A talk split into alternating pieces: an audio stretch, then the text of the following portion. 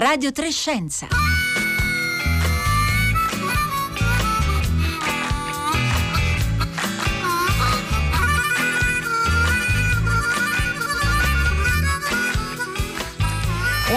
e 30, buongiorno da Rossella Panarese, con me vi salutano Anna Maria Giordano in regia, Emiliano Procini alla console e poi da casa i colleghi che hanno preparato questa puntata Roberta Fulci, Paolo Conte, Marco Motta e Costanza Confessore.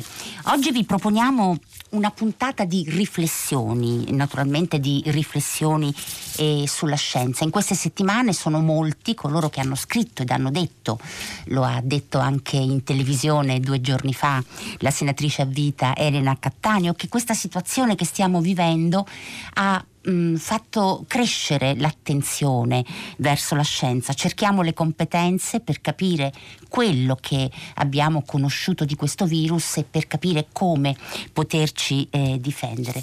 E tutti noi ci troviamo in una inedita situazione, quella di osservare, per così dire in diretta, come funziona, come si muove l'impresa scientifica di fronte a qualcosa di sconosciuto, di drammaticamente sconosciuto e di come si debba muovere con grande rapidità. E allora in questa sorta di esperimento di accelerazione forse qualche cosa eh, capiamo o percepiamo, qualcosa che appartiene agli elementi costitutivi della scienza ma anche a quegli elementi inevitabili perché anche l'impresa scientifica è un'impresa eh, umana. Allora di questo parleremo oggi, in che modo? Intanto con un ospite, eh, è uno dei protagonisti della ricerca vittoriosa del bosone di X al CER di Ginevra, Guido Tonelli che intanto saluto, buongiorno e grazie di essere essere con noi?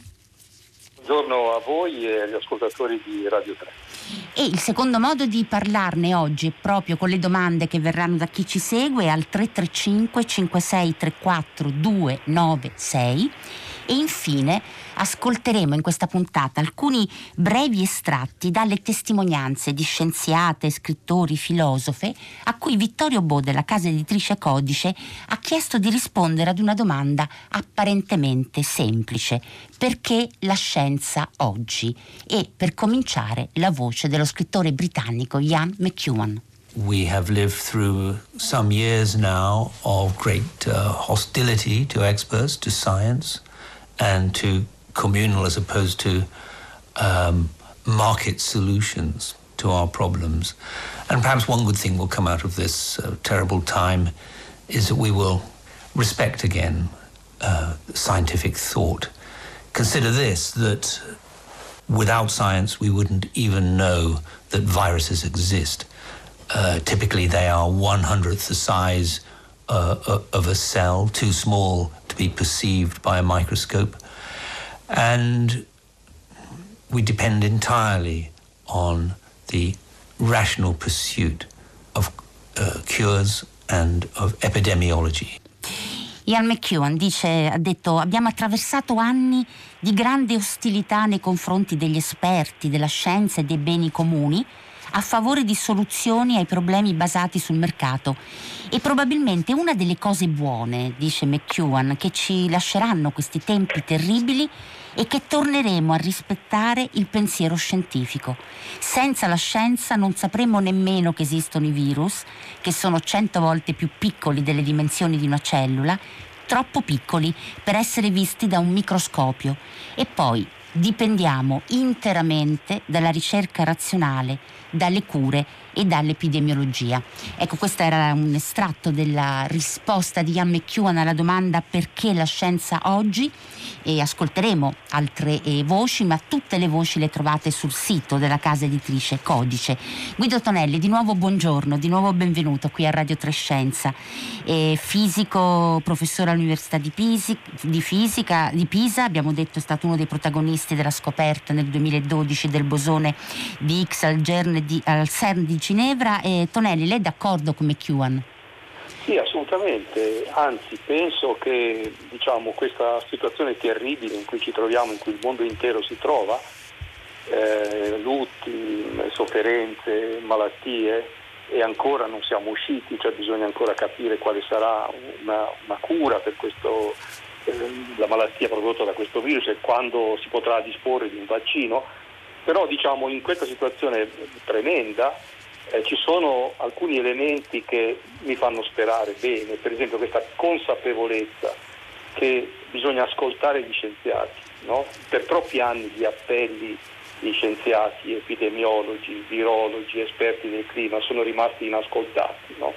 Eh, da decenni ci sono minacce eh, che attraversa il nostro pianeta, eh, che vengono, ehm, appelli che vengono lanciati per mitigare eh, gli effetti di molti squilibri che sono stati segnalati da decenni e diciamo, sembravano voci del tutto inascoltate, i governi proseguivano per la loro strada, l'economia dettava le proprie leggi, le società si organizzavano in un modo che sembrava appropriato. Emblematico di questa situazione è il fatto che in tutte le società, tutte, di tutto il mondo, di tutti i governi, sono state tagliate le spese per gli ospedali, i posti letti in terapia intensiva, insomma questo ci fa capire l'assurdità del mondo no? che ora stiamo rimpiangendo. Cioè, questa terribile tragedia ci deve far capire che dobbiamo cambiare alcune cose e una di queste cose è il ruolo che la scienza gioca nella società del futuro.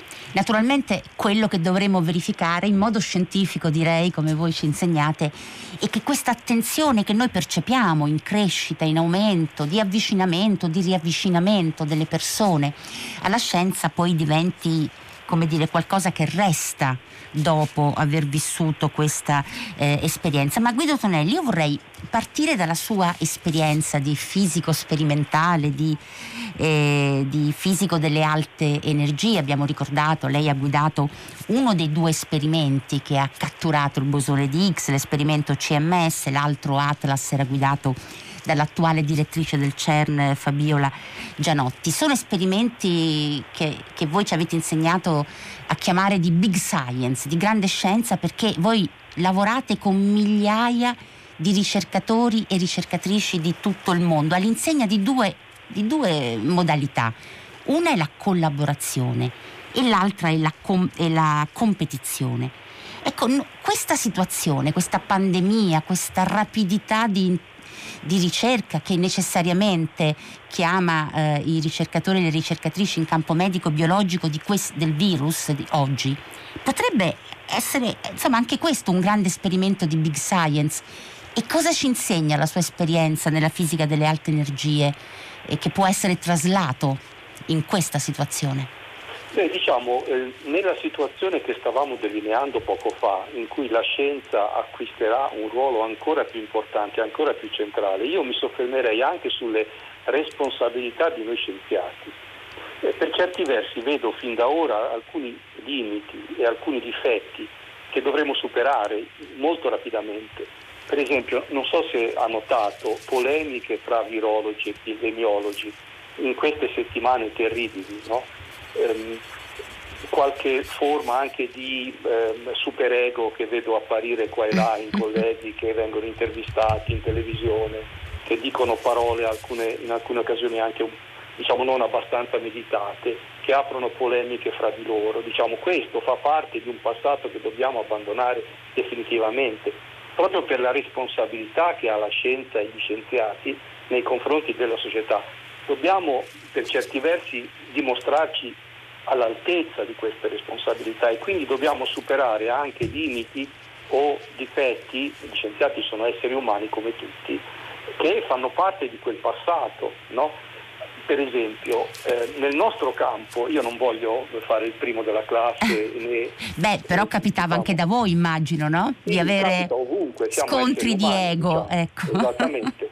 però diciamo, il fatto che nella fisica delle alte energie noi ci dobbiamo confrontare con la natura, con problemi talmente complicati che nessun paese, non dico nessuno scienziato da solo, ma neanche nessuna comunità di scienziati del paese più importante del mondo, pensiamo agli Stati Uniti, è in grado di affrontare e risolvere questi problemi. E quindi siamo obbligati a lavorare insieme, a mettere da parte le nostre personalità spesso eh, diciamo ispide, spesso competitive e a cercare modi di collaborare.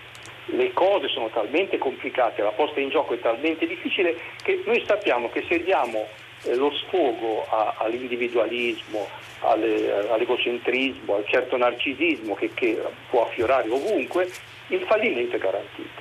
Ecco, allora io immagino che per queste sfide, come sconfiggere la pandemia, trovare un vaccino, ma posso citare anche altre, le cure eh, contro le forme più aggressive di tumore, oppure l'Alzheimer, diciamo, bisognerebbe, io vedo con favore la possibilità che a questa nuova responsabilità faccia riscontro una diversa organizzazione della ricerca, non più piccoli gruppi in feroce competizione tra di loro, ma grandi eh, formazioni, centinaia, migliaia di ricercatori che collaborano e che rendono la ricerca molto più rapida, sono in grado di esplorare molto più rapidamente un insieme enorme di possibilità e di trovare risultati a beneficio dell'umanità. Uh-huh. Questo ovviamente cozza contro un problema gigantesco che nel campo medico ci sono brevetti, ci sono farmaci, vaccini venduti da aziende. Nel nostro campo tutto quello che troviamo è messo a disposizione di tutti, noi siamo pagati dalla collettività, le nostre scoperte sono a disposizione gratuita del mondo intero. Forse dovremmo cambiare anche questo in campo farmaceutico, in campo medico. Quindi questo Tonelli potrebbe essere diciamo, un, insegname- un insegnamento, un'ispirazione che proviene proprio dalla vostra esperienza di fisici delle alte energie che avete dovuto necessari- essere obbligati, ha detto lei eh, prima, a lavorare eh, insieme perché da soli sarebbe impossibile raggiungere certi risultati. Intanto gli, gli ascoltatori stanno scrivendo qui al 335 5634 296 e uno dei primi messaggi, quello di Alberto, faceva proprio riferimento alla cosa di cui lei parlava, Tonelli, cioè purtroppo ultimamente salgono alla ribalta anche le divisioni e la voglia di primeggiare di alcuni scienziati iniziati. Però questo, Tonelli, poi non ci torniamo più su questo aspetto, è così fastidioso, cioè è molto umano, no? Insomma, uno scontro di caratteri o anche sì, di mettersi in campo, no? Per... È umano, però quando diciamo è collegato a questo, eh, io ho, ho visto anche la polemica sulla clorochina, il professor Raul in Francia, cioè quando diciamo, si discute in pubblico dicendo io ho trovato la cura e gli altri non capiscono nulla, cioè questo diciamo, va contro ogni forma di eh, responsabilità scientifica. Molti dovrebbero ammettere in questo momento, molti lo fanno, molti scienziati serissimi lo fanno, ammettere tutto quello che non sappiamo. Eh, anche questo fa parte dell'educazione, cioè la gente si rivolge a noi e noi dobbiamo con franchezza dire quello che sappiamo con certezza e quello sui quali abbiamo dubbi, abbiamo bisogno ancora di fare ricerche e dividersi invece eh, no, portarà, portando avanti il proprio ego e il proprio gruppo di ricerca e i, e i propri risultati, prima ancora che la comunità scientifica nel suo complesso li abbia qualificati, li li abbia controllati. Questo è assolutamente da evitare, è una questione proprio di etica professionale e scientifica. Ecco, forse possiamo anche ricordare come proprio atteggiamento di noi che non siamo scienziati, che siamo fruitori delle parole di scienziati e scienziate, intanto è che la scienza non, non è solo i singoli eh, scienziati, che quindi eh, questo ci può rendere anche un po' eh, in, indulgenti e che poi questa caratteristica a cui lei faceva riferimento, cioè il fatto che noi eh, sappiamo sempre poco di quello che vorremmo eh, sapere e di non trattare la scienza come se fosse un jukebox di soluzioni, eh, come se fosse una sorta di bacchetta sì. magica. Avere anche pazienza, avere pazienza, accettare che uno scienziato ti dica questa cosa non la so datemi tempo e vi darò risposta. Questo è difficile in un momento come questo in cui tutti vorremmo una soluzione per domani, ma è la verità e noi dobbiamo avere il coraggio di dire la verità ai cittadini, alle persone, contando sulla loro maturità, sono in grado di capire, non sono bambini. Guido Tonelli, intanto ci sono molti messaggi che la salutano, tra l'altro Lucia dice eh, Tonelli sei un illuminato, il tuo libro Esplorare mondi mi ha aperto vasti orizzonti, vorrei incontrarle e, con, e parlare con lei, questo mi sembra un bellissimo, un bellissimo messaggio, ma ascoltiamo ancora un breve estratto da un'altra delle voci raccolte nel sito della casa editrice Codice, voci a cui Vittorio Bo ha chiesto di rispondere alla domanda perché la scienza oggi, a rispondere adesso è la l'astrofisica Sandra Savaglio. Il ruolo della scienza è quello prima di tutto di capire, poi eh, inseguire delle soluzioni dei problemi e infine eh, imparare dall'esperienza e cogliere la parte positiva che mh, questa esperienza ci sta offrendo.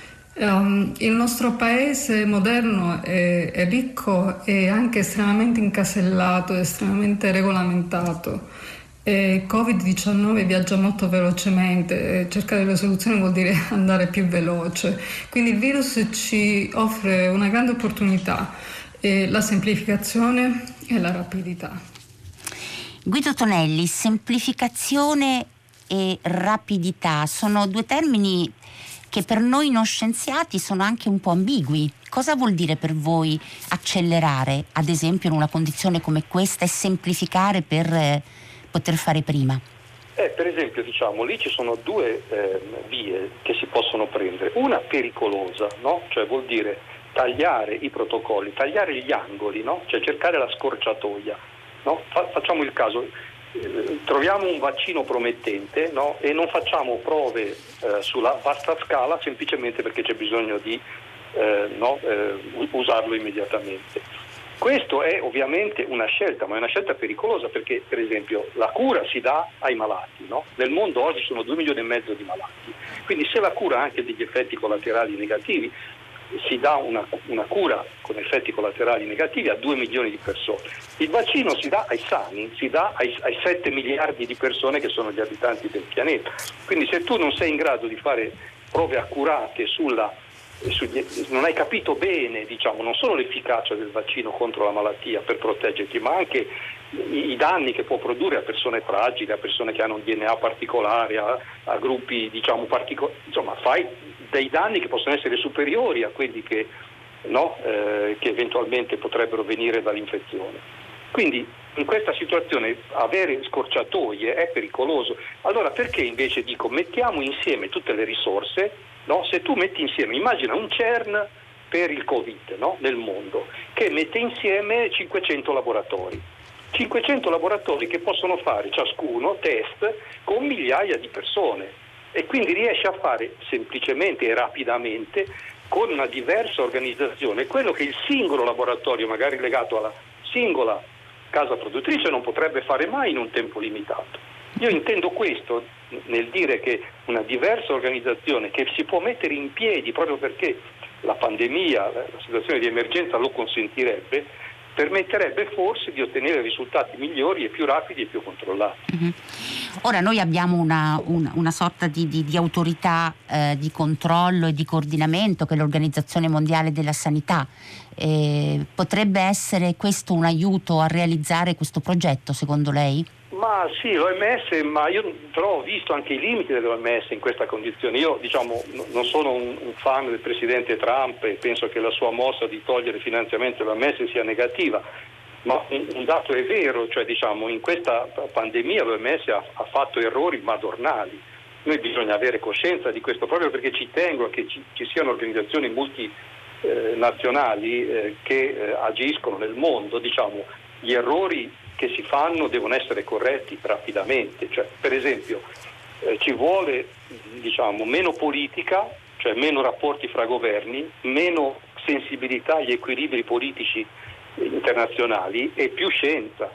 Cioè, l'OMS deve essere un'organizzazione in cui ci sono i migliori scienziati del mondo che non guardano in faccia a nessuno e che se scoppia una pandemia, un'epidemia, un'infezione da qualche parte vanno sul posto e fanno le analisi, non, non credono ai rapporti ufficiali o quantomeno li sottopongono a verifica. No? Diciamo, è chiaro che ci sono stati dei, de, degli errori che hanno fra l'altro insomma, hanno avuto un impatto importante sul, sullo sviluppo dell'epidemia e io penso che questo dovrebbe essere l'occasione per rivedere profondamente il ruolo e l'organizzazione anche dell'Organizzazione Mondiale della Sanità. Mm-hmm. Tonelli, gli ascoltatori sono molto a favore delle sue, delle sue proposte, eh, le sottoscrivo, dice Elena, ma finora ci hanno sempre venduto che la competizione è meglio e poi il dubbio e non la fede alla base della scienza. E, um, oppure un altro ascoltatore dice calma, scienze e scienziati tros- troppo spesso non sono neutrali perché ci sono troppi interessi, ci sono narcisismi, eh, c'è anche eh, avidità e altri appunto riprendono questo tema del narcisismo ma anche dell'interesse. E, mm, e infine un altro ancora ascoltatore dice vorrei chiedere un vostro contributo sul fatto che spesso le, le persone si aspettano dalla scienza verità mentre le cose sono molto più il testo si interrompe, ma immagino volesse dire più complicate. Beh, diciamo molto suggestivi questi commenti. Per esempio, eh, quando io dico della collaborazione, io metterei nella collaborazione anche l'elemento della competitività, cioè non farei un unico gruppo mondiale che mette insieme tutti, ne farei due o tre. Due o tre su base magari continentale, no? cioè gruppi di centinaia di laboratori, cioè Europa, Stati Uniti, eh, Oriente, no? che competono fra loro. La competizione è saggia in questo, in questo aspetto. Dovremmo riuscire, come facciamo un po' noi, riuscire ad avere centinaia di eh, laboratori e migliaia di ricercatori che lavorano a un unico scopo, non duplicano gli sforzi, non perdono tempo, sono in grado di esaminare tutti gli aspetti, ma non un unico, perché un unico creerebbe una situazione diciamo, che potrebbe anche essere pericolosa, potrebbe non avere nessun risultato, potrebbe scegliere una linea che non, che non porta da nessuna parte, mentre invece due o tre grandi piattaforme diciamo, eh, regionali di grandi dimensioni potrebbero essere la soluzione migliore. Quanto alla scienza, che diciamo, la verità è un concetto spurio in campo scientifico, noi parliamo di eh, una, una, nostra visione del mondo che risulta confermata dai dati sperimentali fino a quel momento. Anzi, gli scienziati sono eh, appassionati all'idea che le certezze che abbiamo avuto fino a ieri siano messe in discussione dalle nuove scoperte dell'oggi. Quindi dobbiamo accettare questa visione plastica, dinamica no, del, della ricerca scientifica, per cui allo stato attuale abbiamo raggiunto un certo livello di conoscenza e noi ne traiamo delle conclusioni, pronti a rivederli, a rimettere in discussione di fronte a dati sperimentali inequivocabili. Questo meccanismo di ricerca continua dei lati oscuri, degli angoli poco capiti, dei dettagli incongruenti è il meccanismo che rende la, l'approccio scientifico così, eh, di così grande successo. Tonelli, la prego, organizzi seminari, dice, scrive una, un ascoltatore, ma adesso noi ascoltiamo l'ultima voce che abbiamo scelto dal sito della casa editrice Codice e lo scrittore, il fisico Paolo Giordano, anche lui risponde alla domanda perché la scienza oggi? Perché la scienza oggi? Ma in realtà eh, forse dovremmo chiederci perché non la scienza ieri. Eh, parte anche della, dell'enormità di quello che ci ha travolto è, è stata dovuta anche a una scarsa abitudine all'ascolto della scienza. Ora eh, che, che, siamo dentro invochiamo ovviamente gli esperti, non abbiamo mai sentito così tanti scienziati parlare in televisione e mi sembra che questa sia anche una buona occasione per ascoltare proprio il modo in cui si esprime la scienza. Eh, intanto un modo sempre cauto, intanto un modo sempre pacato, eh, ma soprattutto un modo che eh, pone avanti il dubbio più che l'affermazione. Sembra un'ovvietà, ma in effetti eh, ci eravamo abituati sempre di più a una comunicazione eh, principalmente assertiva, eh, molto stringata e che pretendeva di dire sempre delle verità. Ecco, la scienza ha questa capacità magnifica di essere umile e di dire a ogni passo eh, questo non lo sappiamo, questo non lo sappiamo ancora, questo dobbiamo investigarlo. Ed era Paolo Giordano che, che, che insomma eh, cita un, un tema secondo me fondamentale che è quello del linguaggio, però abbiamo pochissimi minuti, però prima di arrivare a questo tema, Tonelli, eh, vorrei leggerle questo messaggio che, che, ci arriva da Silvia, dice caro Tonelli, eh, forse sei un po' troppo ottimista, i medici non sono fisici. Come risponde? No, io sono ottimista perché oh, conosco. Comunque le danno tutti del tu, Tonelli, vede gli ascoltatori e gli ascoltatori. Sono molto contento, ma conosco decine, centinaia di medici meravigliosi, disinteressati, capisco eh, cosa vuol dire la, l'ascoltatrice, diciamo, uh-huh. eh, per tanti motivi, diciamo, ma ho fiducia che se ci fosse una grande sfida, no? cioè che se il mondo chiamasse a raccolta i migliori ricercatori no? e, e, e, gli, e, gli, dicesse, questo è lo scopo, insomma ci sarebbe una, come ho visto infermieri e medici correre a, Milano, a Bergamo, rischiando la vita. No? Io sono sicuro succederebbe anche in campo internazionale. In questo mhm. sono ottimista, ha, ragione. Ha ragione, ha ragione l'ascoltatrice. Allora, Guido Tonelli, Paolo Giordano poneva il problema del, del linguaggio, perché c'è naturalmente una difficoltà no? nel mediare il linguaggio prudente che dovrebbe essere prudente di scienziati e scienziate con il bisogno e l'aspettativa di tutti noi di avere delle certezze o delle cose molto definite, no? di non restare nell'insicurezza. E allora io le farei un esempio che non ha nulla a che fare con questa pandemia, ma ha a che fare con la scoperta del bosone di Higgs, perché quando il 4 luglio del 2012 Fabiola Gianotti aprì il famoso e celeberrimo seminario al CER di Ginevra, lei disse probabilmente lo abbiamo visto. Ora, il probabilmente sul bosone di Higgs eh, fa sorridere in modo affettuoso no? il cittadino che ascolta. Il probabilmente su qualcosa che ha a che fare con la vita e la morte, con la vita e la malattia, con un virus, è difficile da comprendere. E che consigli ci dà? Tonelli, a noi cittadini? Diciamo, è, una, è una questione di mm, maturità. Ecco, io la vedo come un essere adulti, no? Cioè, quali sono gli esseri che più hanno bisogno di certezze? I bambini. No? Cioè, se uno parla con un bambino, il bambino ha paura, uno gli dice stai tranquilli, i mostri non ci sono. No?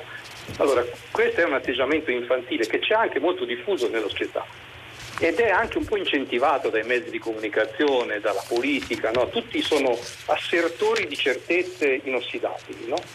Questo però fa parte di una diseducazione che si è accumulata per decenni. Io sono fiducioso che se si cominciasse ad adottare subito un atteggiamento diverso in cui vengono messi di fronte alle, persone i dati di fatto. No? Eh, faccio un esempio eh, banale. Oggi si discute nel mondo se i bambini possono trasmettere questa pandemia, questa epidemia, questo virus. No? E, e, cosa sta succedendo? Succedendo che hanno fatto un test in un paese della Savoia, hanno visto che un bambino malato è andato a scuola e non ha infettato nessuno. Quindi sulla base di questo test alcuni paesi, per esempio la Francia, ha deciso di riaprire le scuole. E cosa ha scatenato il finimondo? Perché molti altri virologi e epidemiologi dicono non puoi fare un test e vedere che in un caso non ha, perché scientificamente questo non dice nulla. Ecco, dire queste cose vuol, vuol, dire far crescere la consapevolezza, vuol dire aspetta un secondo, ora faremo altri 100 test e poi concluderemo se questo esperimento eh, ci sta dicendo una cosa importante oppure no. Questo credo che la gente sia pronta ad accettarlo. No, credo che sia un, atto di fiducia anche nell'opinione pubblica di dire attenzione, attualmente abbiamo molti dubbi, no? pensiamo che i bambini possono infettare gli anziani, le famiglie, non riapriamo le scuole per precauzione, appena avremo fra un mese risultati più sicuri torneremo da voi, vi racconteremo le cose come stanno e la decisione sarà più eh, diciamo consapevole. Questo credo che sia un atto di, di fiducia verso la maturità di un'opinione pubblica che io penso sia pronta ad accettare questo rapporto. Guido Tonelli, abbiamo praticamente concluso il nostro tempo. Le vorrei fare una domanda che non c'entra nulla con, con la pandemia, ma che c'entra appunto con il vostro lavoro di ricercatori, perché eh, ricordo che una volta lei ci ha detto che dopo aver scoperto il bosone di Higgs lei si svegliava e si chiedeva se davvero lo aveva visto il bosone perché come fisico sperimentale non era proprio abituato al successo. Abbiamo meno di eh, un minuto. Oggi però eh, il successo è quello che ci aspettiamo dalla scienza. Eh sì, e questo è un altro delle, dei, dei, pregiudizi, no? cioè siamo, gli scienziati sono abituati fin da piccoli, fin da studenti, a accettare i fallimenti nel senso che tu devi imboccare un filone di ricerca e non sai se alla fine di questo filone ci sarà una grande scoperta o un risultato deludente. E quindi siamo addestrati a subire colpi, no? difficoltà e a superarle, a rialzarsi e a superarle. Questo so che è difficile da accettare in un mondo in cui diciamo, solo il successo è preso in considerazione, ma temo che anche questa esperienza ci faccia capire quanto diciamo, la nostra esistenza su questo pianeta sia piuttosto precaria, piuttosto fragile, al punto che bastano un, piccolo frammento di RNA a mettere in discussione le tante certezze che avevamo fino a poche settimane fa. Grazie Guido Tonelli, grazie moltissimo per essere stato qui con noi. Noi abbiamo solo pochi secondi, ma forse bastano per ricordarvi che domani è il cinquantesimo della giornata della Terra e ci sarà uno speciale, Radio Tremondo e Radio Trescenza, che racconterà storie ma anche eh, consigli su come affrontare i temi appunto della fragilità del nostro pianeta. Ora Marco Mauceri, il concerto del mattino, però prima di Marco Mausceri del consueto appuntamento con il concerto del mattino c'è il segnale ora- orario. Grazie di essere stati con noi e per quanto mi riguarda ci sentiamo domani alle 11.30 come sempre. Sono le 42, mancano 3 secondi, 5 secondi, mi dicono di andare avanti perché ci mancano ancora secondi, no, siamo a posto, grazie, a domani.